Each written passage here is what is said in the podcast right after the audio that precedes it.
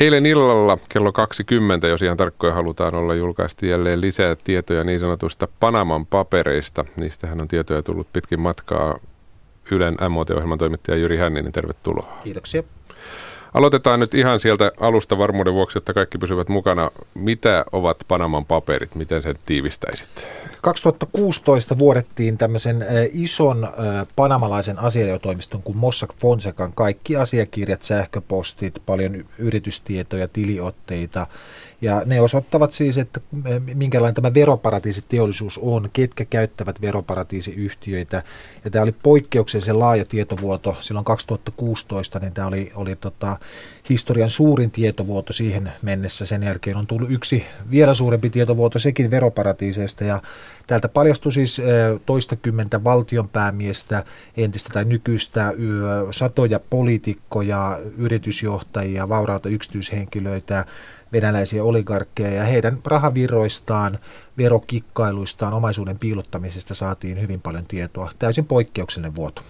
Ja tämä on maailmanlaajuinen asia, tämä vuoto, sitä eri puolilla tehty. Miksi Suomessa vain Ylellä ovat nämä tämän, asiat? Tämän tota, aineiston tausta on sellainen, että äh, saksalainen Süddeutsche Zeitung-lehti, sen kaksi toimittajaa saivat alun perin tämän tietovuotoaineiston. Ja kun puhutaan 11,5 miljoonasta asiakirjasta, niin jokainen ymmärtää, että yksi lehti ei, ei sitä pysty, pysty tota, käymään sitä aineistoa läpi. Ja se Saitung otti yhteyttä tämmöiseen kansainväliseen toimittajajärjestöön kuin ICIihin. Ja Ainoat suomalaiset jäsenet ICIissä ovat taas sitten MOTn toimituksessa, jonka takia meillä on sitten pääsy.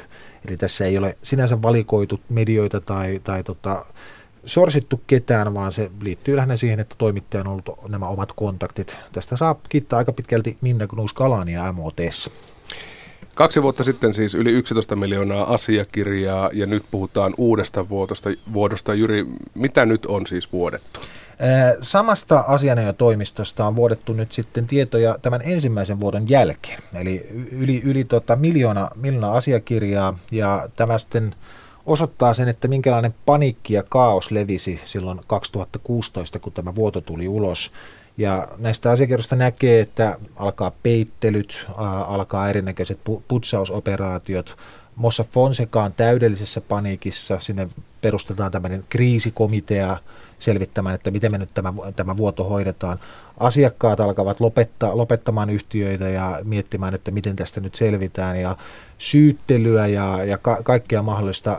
Äärimmäisen mielenkiintoinen aineisto, mutta se on toki sanottava, että tämmöisiä niin kuin pitkää listaa uusia nimiä tämä ei anna. Tämä enemmänkin täydentää sitä kuvaa, mikä tämä alkuperäinen vuoto, vuoto oli. Eli siinä mielessä ei niin merkittävä kuin se ensimmäinen vuoto.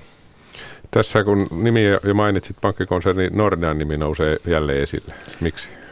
Silloin alkuperäisessä vuodossa 2016 hän kävi ilmi, että Nordea oli auttanut asiakkaitaan perustamaan noin 400 veroparatiisiyhtiötä lähinnä Panamaan ja brittiläisille Neitsytsaarille. Ja Nordeahan oli silloin etenkin Pohjoismaassa niin hyvin kovan kritiikin kohteena. Ja silloin heti, heti kun tämä vuoto tuli, niin Nordea teki ymmärrettävistä syistä päätöksen, että he lopettavat kaiken yhteistyön tämän panamalaisen asiantoimiston Mossack Fonsecan kanssa, joka oli muuttui aika pahamaineiseksi siinä vaiheessa. No nyt tämä Nordean päätös katkaista nämä välit, niin ne johti sitten kyllä asiakkaiden kannalta välillä aika kohtuuttomiin tilanteisiin, kun sanotaan, että jos asiakas vaikka halusi lopettaa veroparatiisiyhtiönsä, niin oli tilanteita, jossa tähän yhtiöön liittyviä papereita oli esimerkiksi Nordealla.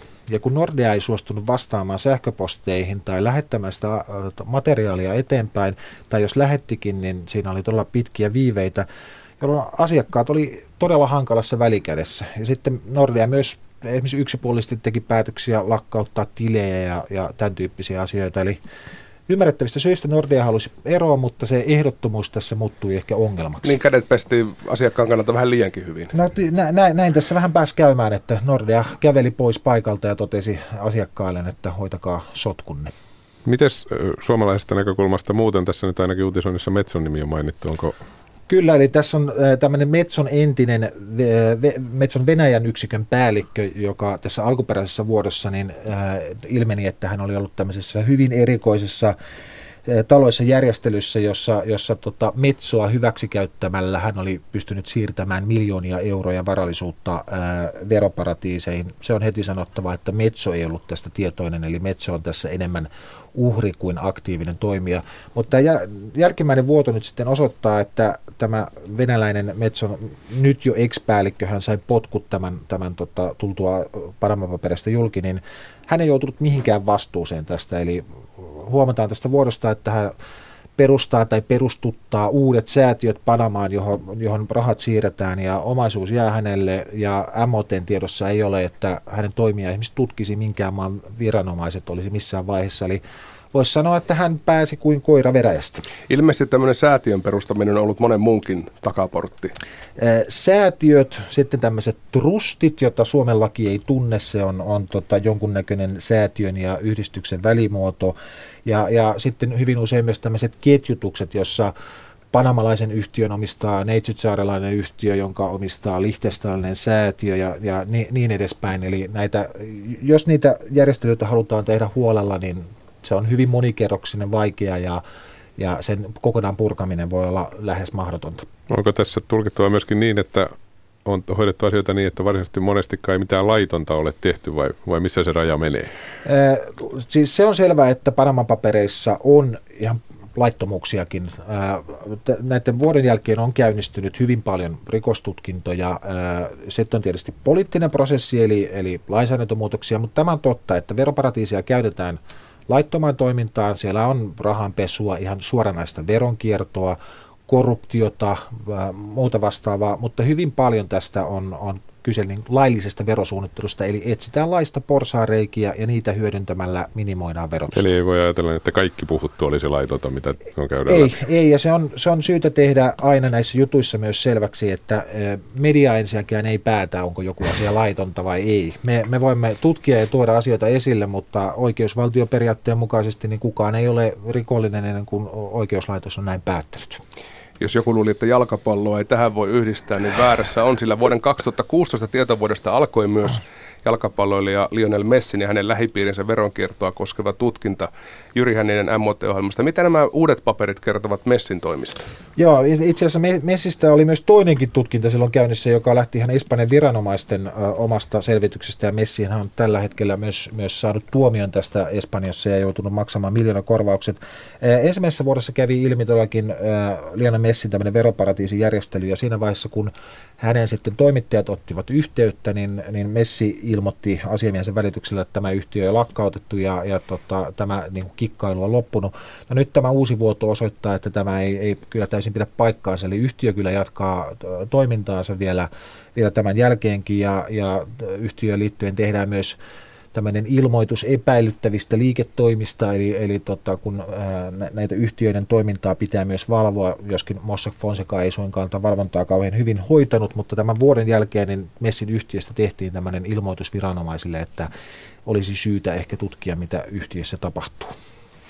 Tämä Mossack Fonseca lopetti toimintansa maaliskuussa. Vieläkö sieltä on odotettavissa jotain uutta vai onko tämä asia nyt tämän toimiston osalta nähty? Joo, todellakin maaliskuun lopussa niin, niin tota, Mossack Fonseca sulki ö, ovensa. Ö, voi olla, että ne loputkin tiedot sieltä jossain vaiheessa vuotaa, sitä, sitä en tiedä, mutta siinä mielessä varmasti löytyy uutta, että tämä aineistohan nyt edelleen on käytettävissä ja ja sitähän edelleenkin pengotaan, se on niin laaja ja, ja sieltä voi löytyä vielä uutta tietoa, mutta tällä hetkellä ei ole tiedossa, että mitään suurta, suurta tota, yksittäistä eh, niin kuin vuotoa tai pakettia olisi tulossa. Ja mehän käytetään tietysti myös tätä tausta-aineistona nykyään muiden juttujen teossa, eli hyvin usein esimerkiksi tarkistetaan taustoja, että kun jotain ihmistä tutkitaan, niin tapana on se, että käydään lyömässä nimi sinne Panaman paperiin ja katsotaan, että löytyykö sieltä jotain kiinnostavaa.